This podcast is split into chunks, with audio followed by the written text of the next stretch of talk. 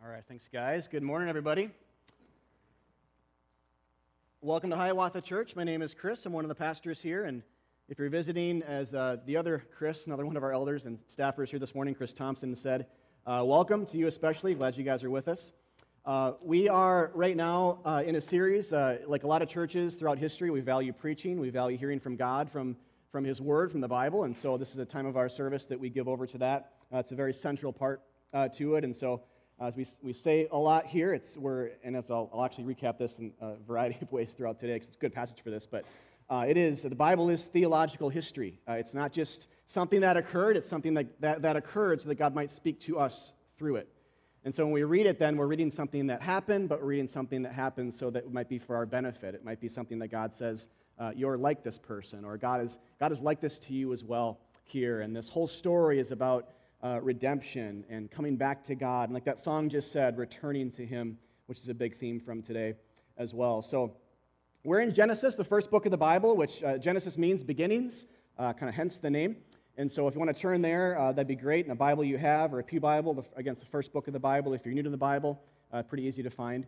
Uh, or your devices, that would be great. We'll read from Genesis 23. I think I, I put in the inserts, page 16, I believe, in the Pew Bibles. But a couple of things by means of recap here, just for a second. Uh, Peter said this. We're going to look at Sarah's death and burial today, uh, which takes up the whole chapter. Uh, Sarah is Abraham's wife.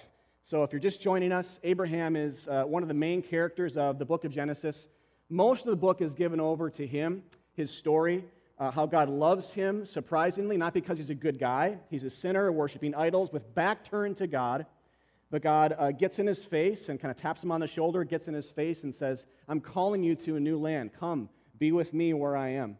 And so he travels up the Fertile Crescent uh, north and down along the eastern side of the Mediterranean to a place that will be later be, later be called Israel, but uh, as it's called today in today's passage and has been the land of Canaan, is this promised land. God promised to give this new place to him. It's a place where he chose to dwell symbolically. God is everywhere, but he said, I'm specially here. And so, as we've been saying, Abraham and Sarah's journey then is paradigmatic of ours as Christians, of all who have believed the gospel throughout history. It's, it's, it's a glimpse of what happens spiritually when people hear the voice of God call to them through the cross and the empty tomb and say, I believe that God has saved me there. I believe that that's sufficient to bring me back to Him. And, and what happens then is we return to God through that. We return to the land, figuratively speaking, uh, spiritually speaking, of the gospel, of God's presence. Uh, it's as if we got back into Eden. If you know the beginning of Genesis, the Garden of Eden is the first place. God kind of plants a garden and places the first human beings there. Their sin exiles them and kind of the human race with them, all of us with them, from God's presence. And so God works in land kinds of ways, when He calls people to land, uh, it's hope is kindled. It's, it's, a, it's kind of a, it's a glimpse that, well, maybe because we're humans too, we're sinners too. We too are exiled from God.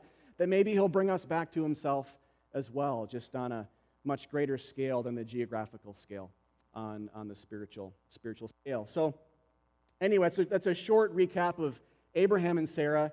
The, like I was saying, the, the big chunk of Genesis is given over to that story, and then some things that happen with them, how God promises to bless them, even though they didn't earn it or do anything to earn it uh, or turn God's head. They're sinners like us. And so God promises to bless them in a cursed world, and so they become emblematic of us, but, um, but also Christ. Their, their stories point ahead to Jesus. It, this is all about Christ just ahead of time. And so we've been seeing that, uh, that play out here as well.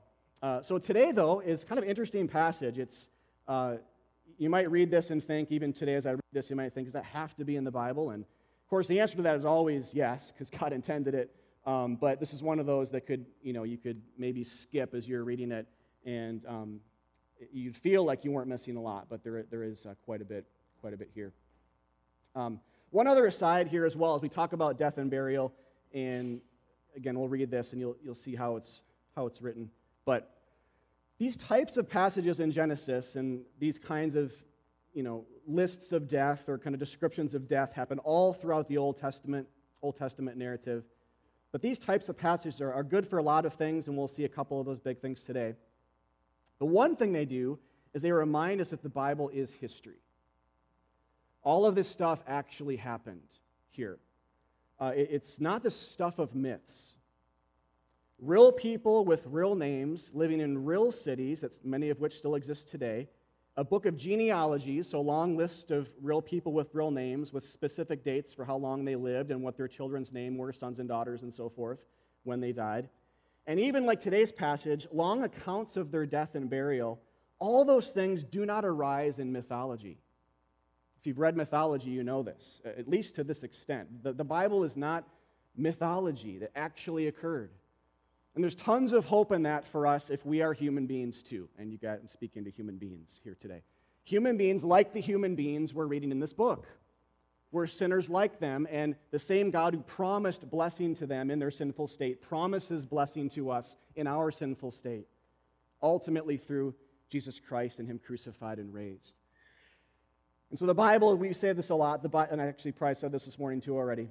Bible is not just history, it's theological history. And so, passages like this, there's a lot more to say. This is not the main part of this or anything, but an important aside for those of you who are, um, well, for all of us, but for those of you maybe especially that are just starting to read the Bible maybe for the first time or wondering about that issue. Does this have to be true uh, to be important? And, and the answer is yeah, it, it does. History, history and truth are very tied together. And if it's not real, it brings into serious question how much it can really impact us. And uh, if, if this is this, if this God is real, maybe the people aren't, well, then is the God, is, is, does God actually say these things in history? Did he actually move this way? Did he actually make these promises? And it's a really fast, slippery slope to uh, treating this just as um, a book of myths that maybe at best, that was pretty cool. I'd like to read that again, you know, like your favorite story about Zeus or Hermes or whatever. But uh, th- this is actually um, history. God is a God of history. He came into history, became a person through his son Jesus Christ, walked around, taught, performed miracles, ultimately walked that road to Calvary and died for us, actually died among actual criminals like us, absorbing actual sins like, like our sins. And he actually walked out of that tomb three days later, which um, for dead people like us, that's pretty encouraging. If we're dead, or if we're going to die, and if we're spiritually dead now, uh, that means everything. That means the world. So, um, anyway, that was free. The rest will cost you. Just kidding. Um, but that was an aside. Let's go back to Genesis 23, verse uh, 1 to 20. It's the whole chapter. Uh, I'll just read the whole thing and we'll take it all in and then we'll come back and make a couple of comments about it. All right, verse 1. Sarah lived 127 years. These were the years of the life of Sarah.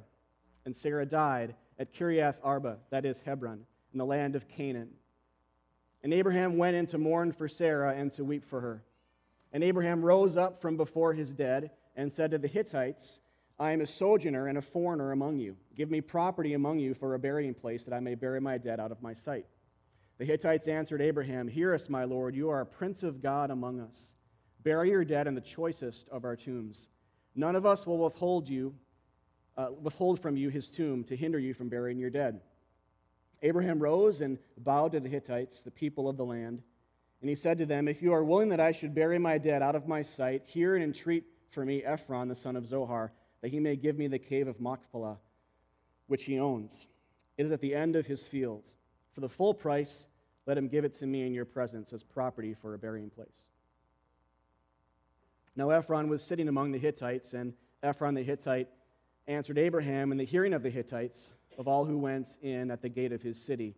No, my Lord, hear me. I give you the field, and I give you the cave that is in it. In the sight of my sons of my people, I give it to you. Bury your dead. Then Abraham bowed down before the people of the land, and he said to Ephron in the hearing of the people of the land, But if you will hear me, I give the price of the field. Accept it from me, that I may bury my dead there. Ephron answered Abraham, My Lord, listen to me. A piece of land worth 400 shekels of silver. What is that between you and me? Bury your dead. Abraham listened to Ephron, and Abraham weighed out for Ephron the silver that he had named in the hearing of the Hittites 400 shekels of silver, according to the weights current among the merchants.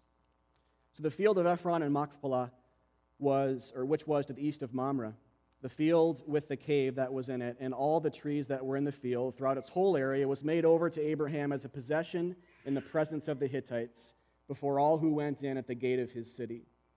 After this, Abraham buried Sarah, his wife, in the cave of the field of Machpelah, east of Mamre, that is Hebron, in the land of Canaan. The field and the cave that is in it were made over to Abraham as property for a burying place by the Hittites. All right, so like we like to say sometimes, basically preaches itself, right? Let's just be done. That's uh, obvious. Not really. All right, so let me recap this. Um, basically, the story has to do with Sarah's death, of course. We've been saying that. But it also has to do with Abraham's sadness and Abraham buying land from a Hittite named Ephron, which is in the land of Canaan. So, just a map here to remind you kind of where we're at. So, this is where Abraham grew up and Sarah. This is how, where they journeyed up the Fertile Crescent area, up north and down over this area, the eastern side of the Mediterranean. This will become Israel, of course, later in the story. Uh, this is uh, Salem, which is later called Jerusalem, but um, Hebron is right here. It's kind of where the story is taking place. Um, but it's in the land of Canaan. So we've been saying that's an important, that's an important land. Um, I want to make sure you know that, that it's not on the like southern fringe, like it's outside of it. It actually is uh, inside um, yeah, the land. And so uh, Abraham, though, is calling himself here in the story in the early verses, he said, a sojourner and a foreigner, which again reminds us that he's not from there. He's from Ur of the Chaldeans over in uh, the Babylonia, what would later be the Babylonian region uh, there. And he was just, so he was just called there by God and was promised it to be an inheritance for his descendants. And so the fact that Abraham buys land here, at this point, uh, it's not super necessarily, but he doesn't own any of the land. He's, he's been promised it by God, but he doesn't own any of it. So God actually says, I'm going to give it to your descendants primarily, but for you, you'll be a sojourner and a foreigner there's these Hittites and, other, and Canaanites and other types of people groups in there. It's actually not going to be for hundreds of more years after Israel, as kind of a nation, uh, exoduses out of Egypt. They, they are slaves there for 400 years. They exodus out, then they enter the land. It's not until then it actually becomes their land. And God fully drives out the people, the evil nations before them, and gives them the land. Here, there's, they're just sojourners. And his descendants, immediate descendants, Abraham's, are kind of sojourners as well. They, they're, you know, kind of butting up a little bit with these other nations and peoples and, be, and befriending them and um, burying their dead among them and things like this. And so, but, so I say that as context to show that it is significant here that it, it does guarantee the fact that he buys this field and doesn't take up Ephron's initial offer for free. Where Ephron here says, actually, I'll give it to you for free. Abraham says, no, I'm going to give you 400 shekels for it. That's significant because he's actually purchasing a part of this land. It guarantees that it's his and uh, to his posterity, to his descendants indefinitely. So, you know, no one could just kind of take it away later on. So, what that tells us is God is starting to fulfill his promise. He's actually giving this land to them. They're actually becoming owners. They're part owners now, and so it's foggy here. Uh, later on, he's going to give the entirety of the land when Israel enters uh, through uh, the Jordan uh, hundreds of years from now and uh, takes, out, takes over Jericho and other cities uh, as well, if you know that story. So again, God is fulfilling his promise, and he's starting to give this land to, to Abraham. So um, a, a, lot of this is kind of just given over to that. God keeps promises. That's a, a big theme we've been seeing so far in this, in this book. All right. A couple of big theological ideas here, though, I want to go over today, and you can follow along in the inserts if you want, kind of like to uh, think, you know, uh, structurally about a passage like this. So the first is uh, that the first is actually kind of a lest we miss the obvious one, and then move on to the, the maybe um, uh, not so obvious one after that. So I have two big things today. So the lest we miss the obvious one is Sarah, a hero of the faith, dies. This theme of, of death reigning. So verse 2, again, kind of stating the obvious here, just says, and Sarah died. If, if you were here for our, um, I think actually Spencer preached this passage, but our uh, exposition of chapter 5, which is the first genealogy of the Bible, uh, after each section of, you know, so and so grew up and had sons and daughters and lived so many years. And remember how each paragraph ends? And then so and so died after each one of those little paragraphs. And so it's just one of the theological elements to that genealogy is to kind of say over and over again, that people die and they die again and they keep dying over and over and over and over again. There's one exception, which is um, uh, why it's so theologically rich, is to say that someone didn't die, and it's a hint that God's going to overcome death um, there too. And so we, we looked, Enoch was the guy, looked at him. But anyway, so it's kind of like that. It's the same language, actually. And Sarah died is the same language back in chapter 5 this list of, of people, generations of people that just keep dying. And no matter how long they lived, whether it was you know, 25 years or people lived longer back then, 950 years, uh, people died. There, there's, death is not, you know, kind of discriminate, you could say, in that sense. People, uh, people die. So, big theme in Genesis so far the idea death reigns, no matter who it is. Uh, so, it, this is actually a really theological thing that's happening here. It might seem like it's a, just a passing comment or a passing fact of the passage, but it's a, it's a rich theological thing that's, that's happening, not just an historical account. Death is unnatural. It's a byproduct of sin. It's a result of exile from God. Abraham's weeping here. He's lost his wife. Of, they've been married a long time. And so it's a theological thing, an emotional thing, a thing that's uh, is is true for all human beings. And so the fact that it happens, though, because if you know the beginning of the book, remember he talked about how death came into the world because of sin and our rebellion against God. This gives credence to God's judgment and the reality of a fallen world. Tears and pain and sickness and death are, are reigning in this story and in our story. I was watching uh, The Lord of the Rings with my son this past week for the first time, which is kind of a big moment for, for me. But anyway, just taking some selfies, but didn't think about that. Um, but in that, in Two Towers, it's like when Elrond says to Arwen, his daughter, whether by sword or by the slow decay of time, Aragorn will die. You know, it's just it's kind of this very truthful but hopeless statement that he makes uh, as this immortal elf, but you know, speaking about a human being who, who, who dies, no matter when, whether it's in this next battle tomorrow or at some point, the slow decay of time, everyone dies. Death is certain.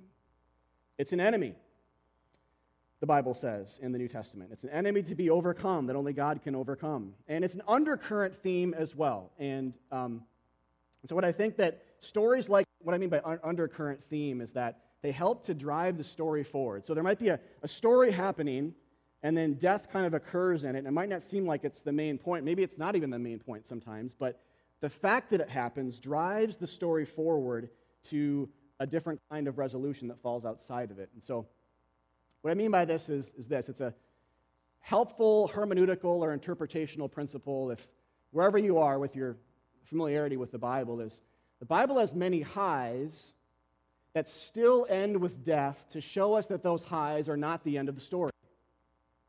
All over the place this occurs, especially in Old Testament idea. So many peaks, many highs, many rich moments and events that still end with death and sometimes sin and death to show us that those people, those events, those miraculous works of God are not the end of the story. Something else has to happen to better it or to overcome it. So David slays Goliath, and all is right in the world. He becomes king, and all is more right in the world. And then he sins grievously by committing murder and adultery, and then he dies. And you're kind of left there narratively saying, I thought this was kind of it. I thought he was the guy. He's, he's the greatest king of Israel, and all these peaks and, in his life. But he dies, and he dies, and he dies, and he dies, and she dies, and all these people die. It drives uh, the story the story forward. So, so Sarah, then, in this story, is a bit of a high. She's called a hero of the faith, essentially, in Hebrews 11. It says, By faith, Sarah received power to conceive even when she was past the age, since she considered him, God, faithful, who had promised that she would have a son. And so she's a big character. Uh, she's a woman of faith. By no means perfect. We've seen this in Genesis, but she had a certain trust in God that is to be emulated. She believed that God could bring life from death. 100 years old and barren, but I believe God can overrun that and create life amidst this death inside my womb, this, this nothingness, this barrenness inside my, my womb. She had faith. She trusted. She believed God was good and makes good on his promises. And by faith, then, she was rewarded, or at least called a woman of faith here. So, all of that, and if you know Sarah's story, there's more. But all of that, yet she dies. And again, this tells us Sarah is not the end of the story. This is the undercurrent idea. Sarah and her family, Sarah and her miraculous God given ability to have a child at the age of 100, not the end of the story. And, and so on the bottom here says again, what I mean is when heroes die, it, it points to the idea that there's something beyond those heroes something beyond them. Some other, and the things that God does to them and for them. Those aren't the ultimate events. So the fact that God overcame barrenness in the way that he did, miracle, but not the greatest of things. Uh, death, is, death still occurs. So it's not salvific, it's not the ultimate thing. Death is still the, the undercurrent. It's actually interesting in the uh, little bit of a bunny trail here I wanted to take just for the sake of just for the sake of it. Uh, Ecclesiastes, the book of Ecclesiastes in the Old Testament, wonderful book. We preached all the way through it a number of years ago. It's on our website if you're interested. But King Solomon, the son of David, wrote this book, and it has an interesting spin on all this, on, on death uh, in particular. I'm going to su- summarize a few things here. These are paraphrased for the sake of space here. But basically, book of kind of like Proverbs or wisdom uh, about uh, that look ahead to Christ in different ways and kind of describe the vanity of a fallen world and how God must kind of resolve it and give answer to it. One of the things he says is the good, the bad, human being wise, and even the animals all have the same destination death. And he calls this vanity or futility. And then he kind of builds on that and says the good, good people, are buried right next to the worst of people. And sometimes the good die before the bad. What's up with that? Where's the justice in that? He calls that vanity as well. And so the theological extrapolation from that then is, is that we can make, that the book of Ecclesiastes makes, is goodness is not, not the answer. If it was, the best of us wouldn't die, or at least they would live the longest, most uh, comfortable lives.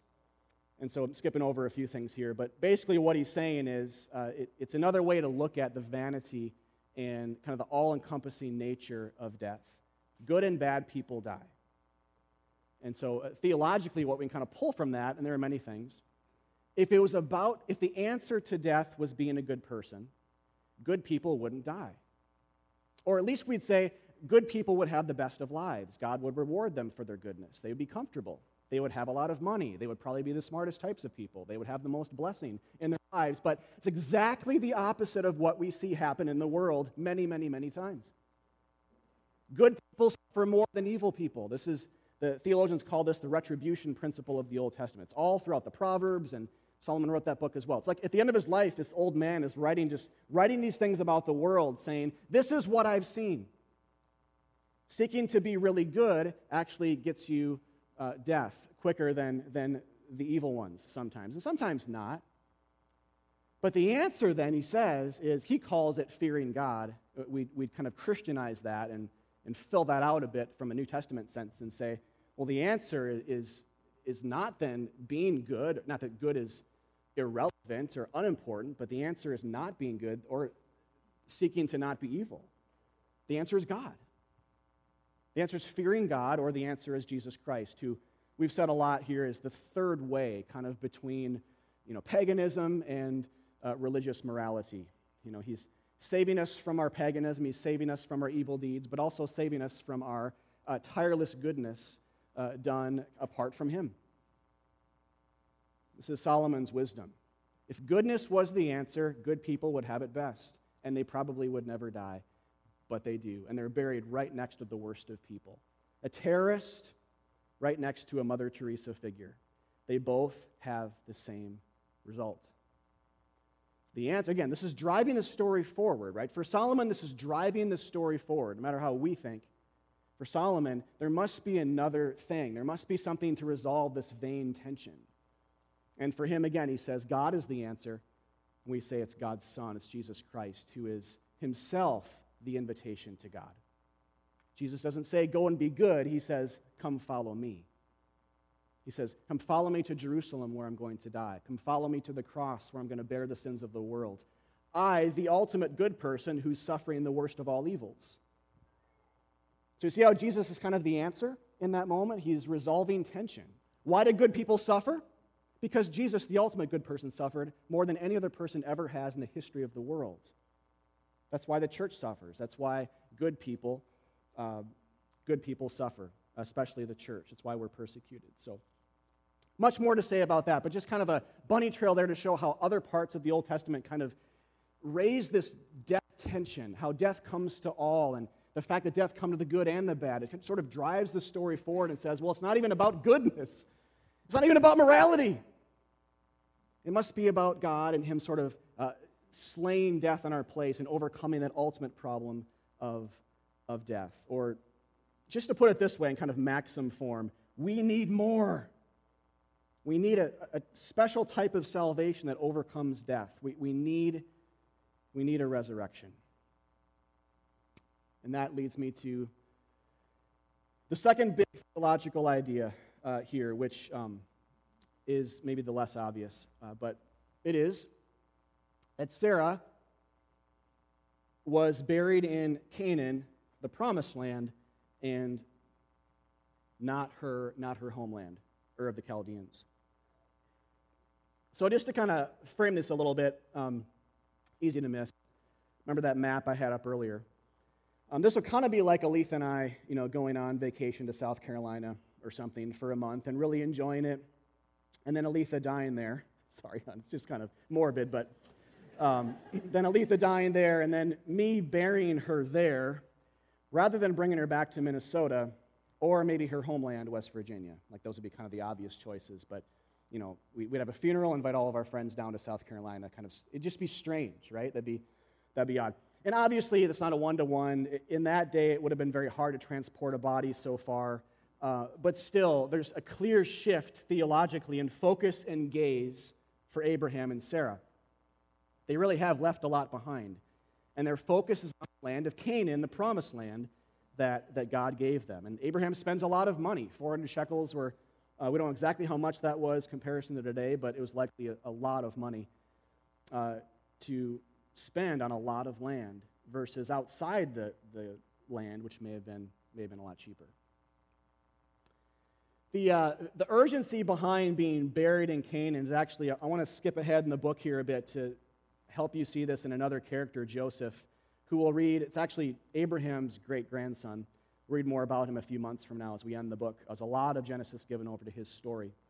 Uh, but it's seen more clearly in him uh, when we see him desire the same thing uh, to be buried in the land and even to request this strange thing. So in Genesis 50, 25, it says, Joseph made the sons of Israel, this is when they're in Egypt, by the way, too, so they're not in the land uh, of Canaan. He made the sons of Israel swear, saying, God will surely visit you. So he's foreseen the Exodus. He's foreseen the fact that God will come there and bring them out of the land back of Egypt, back into Canaan. God will visit you, and you shall carry up my bones from here. so, like everyone would want, right? It's kind of like, what? What are you, what are you thinking? Uh, it's just odd. But then Hebrews 11 12 theologizes about this in the New Testament and says it's actually a faith thing. By faith, Joseph, at the end of his life, made mention of the exodus of the Israelites and gave directions uh, concerning his bones. So, uh, again, this, this is all meaning that he asked when the Israelites go home uh, to the land that God promised them, he wanted his bones to be dug up or taken out of the tomb, carried with them, and be reburied in the land of Canaan. That's, he made them swear this would be the case. It was very important for Joseph to be, uh, to be buried there.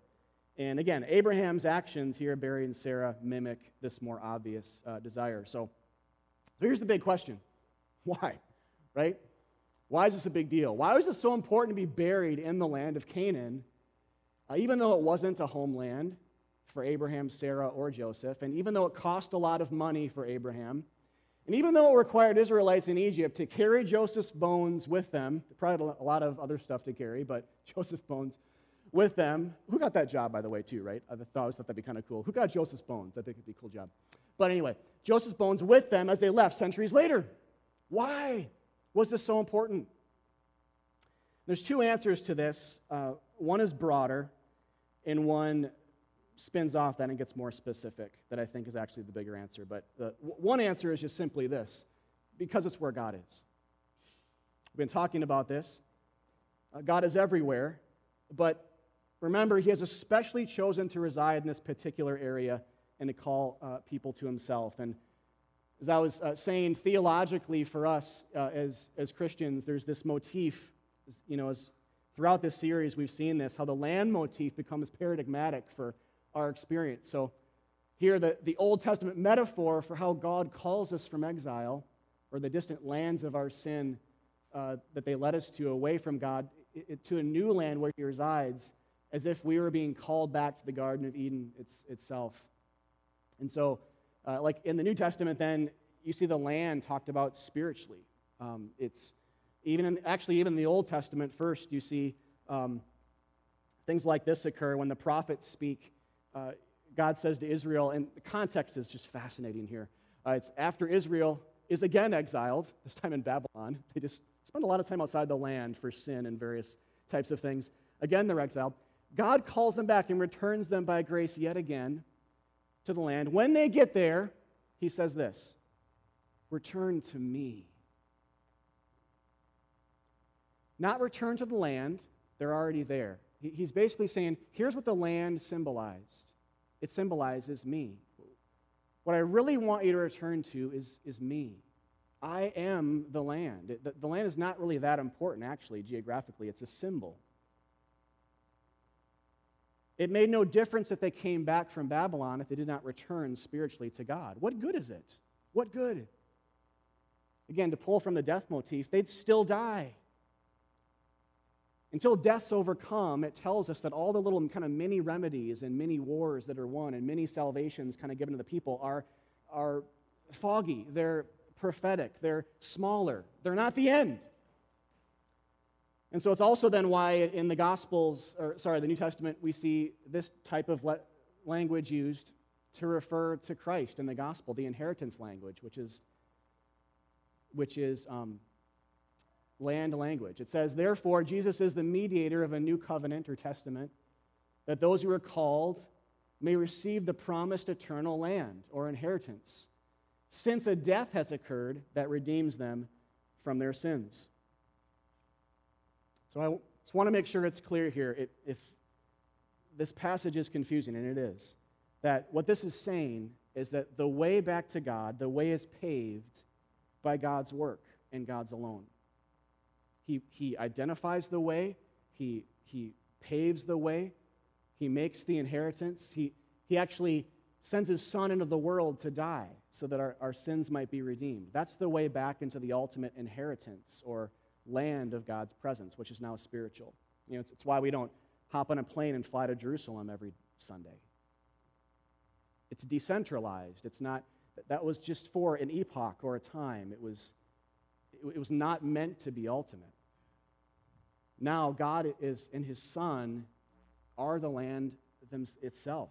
Uh, he, Jesus Himself dictates what it means to be in God's presence. And we believe and trust in that, that type of death, that type of redemption. We look at the cross, that's how we're saved. And, and so the broader answer then is it's where God is. That we see Abraham and Sarah and Joseph's value of this. We're actually what we're seeing kind of typically play out or symbolically play out is a picture of a Christian going all in on the gospel. Kind of purchasing land there, uh, leaving their old lives behind fully, venturing into a new relationship with God through his son's sacrificial death. That's how we get this, this type of blessing. There's no other way. We can't just know God, we can't just vaguely enter into his presence.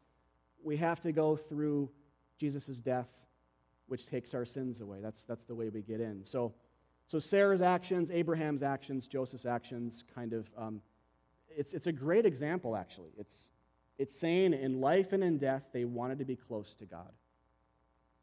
And as we New Testamentize that idea, what does that look like now? Wanting to be close to God, wanting to return to God looks one way. Getting the inheritance being in the, land, being in the new Garden of Eden with God looks one way. It looks like entering through a death that has occurred that redeems us through our sins, and that death is Jesus Christ. It's not ours, not any man's or woman's. The death of the Son of God, which atones for our sins. So that leads me then to this last thing, which, uh, or at least with this section, the, the big question is to why. The more specific answer, the broader is God is there, the more specific is they expect to be raised there and resurrected. This is the more obvious one from Hebrews 11.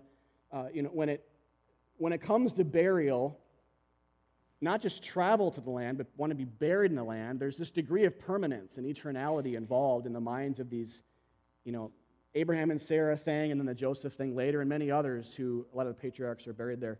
Um, but it's as if they were actively believing this idea of physical land came along with it or pointed beyond it to, uh, to really where God was and that he was going to raise them up there. Uh, Hebrews 11 says, But as it is, the Old Testament saints desired a better country, that is, uh, a heavenly one.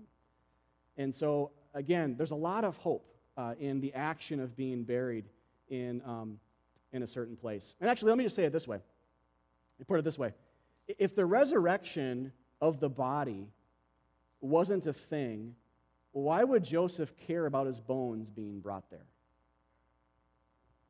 If the resurrection of the, of the body, if Joseph didn't think that God was going to put my bones back together, create ligaments again out of the dust, put muscle and skin back over them to make my eyes moist again, to make my heart beat, to kind of put organs back in my body, and make me walk physically on the new land with God again, if he didn't think that, what in the world is he doing? It's beyond unnecessary. It's ridiculous. They would ask your bones to be carried up from a certain place to a new land uh, where that God had gave you, right? What's the answer? If not, I believe God's going to put my body back together physically. Why would he request this? It's asking a lot of people. And it's asking a lot, it's actually a big deal. He would ask them to swear it. Swear before God you will not leave my bones here. God is going to put me back together. Same thing with Abraham and Sarah, but with Joseph, it's just this more clear faith thing. Um, and, and, again, like on our side of things, um, well, it was for them too, of course, but if we believe that heaven in the clouds is it, this is all nonsense.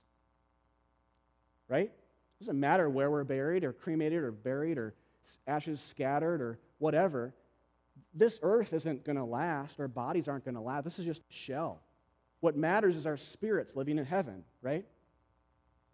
That's kind of the way we'd think. That's the way that theology would kind of lead us to action about end of life matters and faith issues and expectancies about the future, but that's not what happens. Otherwise, Joseph wouldn't care about his bones. He's going to live in heaven with God forever, right? With his spirit. But he doesn't believe that. He believes in a better type of resurrection, a better type of hope, a resurrection of the body, not just the spirit.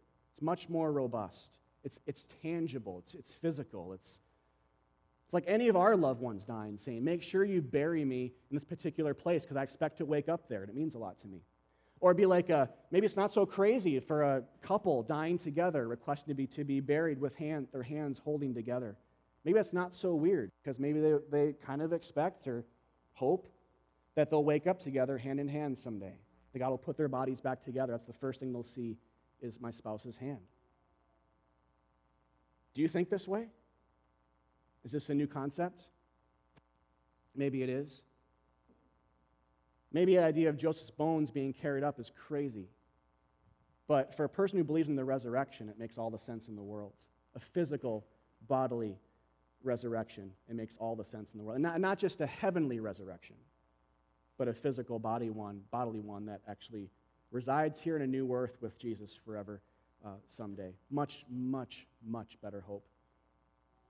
And actually, uh, John Calvin here, one of the 16th century reformers, takes all this a step further and argues that the um, expectation of a physical bodily resurrection is what apparently kept Abraham from paralyzing grief in this passage, and that this is something we should emulate. So I'll just read his quote here. This is on Genesis 23, to be clear. He says, To feel no sadness at the contemplation of death is rather barbarism and stupor than fortitude of mind. Nevertheless, what Moses then adds about Abraham, that he rose up from the dead, is spoken in praise of his moderation. Whence Ambrose, who is another ancient commentator on this, prudently infers that we are taught by this example how perversely they act who occupy themselves in too much mourning for the dead. Now, if Abraham at that time assigned a limit to his grief and put a restraint on his feelings when the doctrine of the resurrection was yet obscure, we Christians now in this New Testament era are without excuse. This day, give the reins to impatience, uh, since the most abundant consolation is supplied to us in the resurrection of Christ. So, what, what he's saying here is basically two things. Uh, the people of God who believe in a bodily resurrection mourn deeply, but also have a ton of hope. And they're not paralyzed by grief. And second, if Abraham modeled this when the whole idea of resurrection was still very infantile, still undeveloped, if, if he modeled it, how much more should we who live in this epoch, in this New Testament era, on this side of the resurrection of Christ? How much more should we not be paralyzed by grief? How much more should we, to use his words, assign a limit to our grief and put a restraint on uh, paralyzing feelings? Although we should still, and it's right to mourn deeply, as Christ himself wept at the, the funeral of Lazarus. How much more, though, should we, on this side of Christ's resurrection, um, who expect a physical bodily resurrection, um, not grieve without hope? And that's one of my first couple of uh, concluding principles here. Uh, first is this. I think this passage embodies this well narratively and to pull from Calvin. Don't grieve as those who have no hope. And I know a lot of you are in a, not all of you are in the same place. All of you will die, unless Christ comes back first. I will die. All of you before that will probably face familial death or deaths with friends and brothers and sisters in the church. And it's all around us. Some of you, even now, are facing the prospect of death and with loved ones or um, yourselves. The Bible says, don't grieve as those who have no hope. In other words, don't grieve as non Christians do, grieve as a Christian. Uh, 1 Thessalonians 4 says, We do not want you to be uninformed, brothers. This is speaking to a Christian church in the first century. Christians, about those who are asleep that you may not grieve as others do who have no hope. For since we believe that Jesus died and rose again, even so through Jesus, God will bring with him those who have fallen asleep. So again, it's, it's, it's the same idea. It's, this is kind of a crazy way to act and talk, to call dead people ones who sleep. Remember, Jesus did that once in his ministry? He, there's a dead girl, and he walked in and said, Actually, she's just sleeping. And people laughed. They mocked. Are you insane, Jesus? But for him, sleep was actually more indicative of what death is because he knows that, that a physical bodily resurrection is what awaits all. And, and he brought that into being right there in that moment, but that girl died again someday. The ultimate hope is the final resurrection, which we all still await for. But regardless, he talked crazily. He talked in an unworldly manner about death being like sleep. And so here it's the same thing. If heaven is the end goal, then sleep is kind of a strange thing because the body actually does stay in the ground forever. It, it is eternal, and death actually wins. But if a physical bodily resurrection uh, occurs, like it did for Christ, his actual body was put together, right? And he's the first fruits of ours. If it's indicative of what will be true for those of us who believe in him. If, if that's the case, then we can talk about it more in terms of sleep. But regardless, here, this is what he says I want you to know these things so that you may not grieve as others do who have no hope. Grieve, but not as a non Christian. One who goes to a funeral with an open casket and says, That person will wake up again and walk this earth again someday. My hope is not that they're in heaven with God alone. That's a, that's a great hope. That's fine to find some solace there.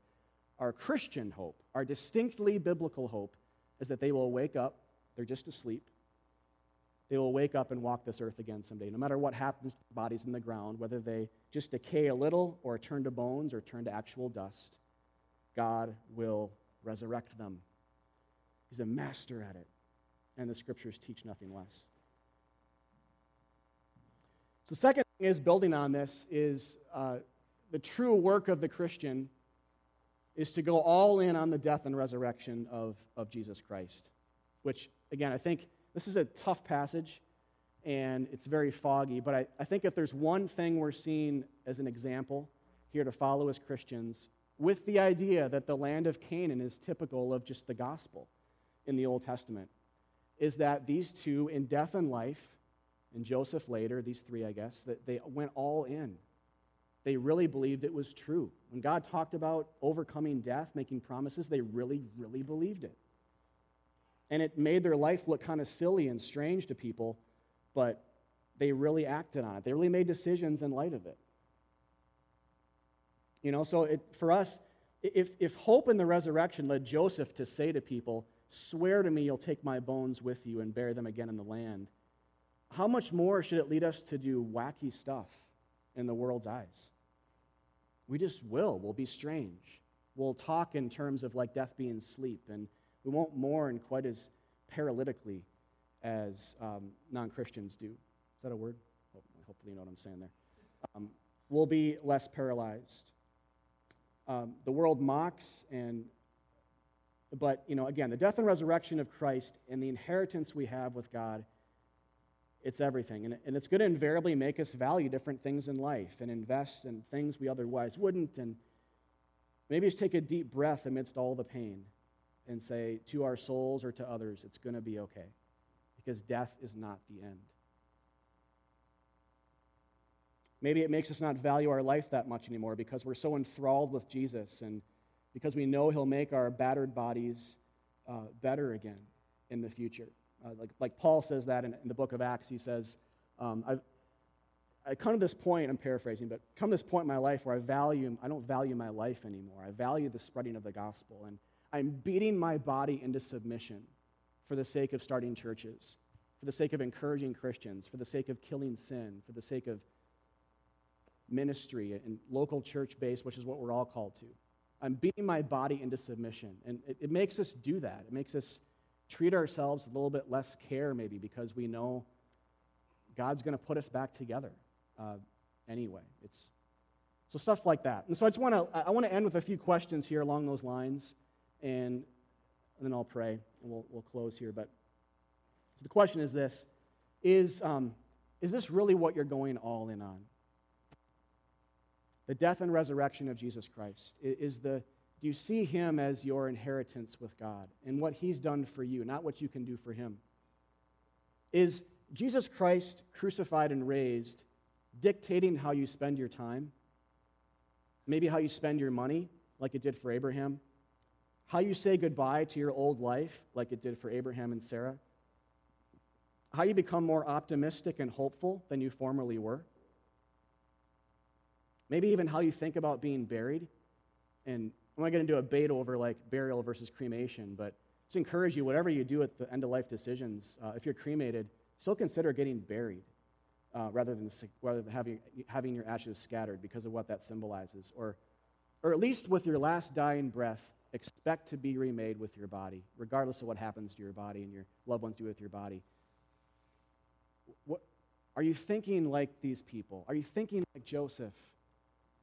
when you talk about your dead body, you know? and Are you thinking about, are you thinking like Abraham and Sarah when you think about burial and cremation and where you want to be buried? Or at least what, what's the last thing you think, you know? Is it leaving my body behind forever, or I, I just expect this to be a long, long, long sleep?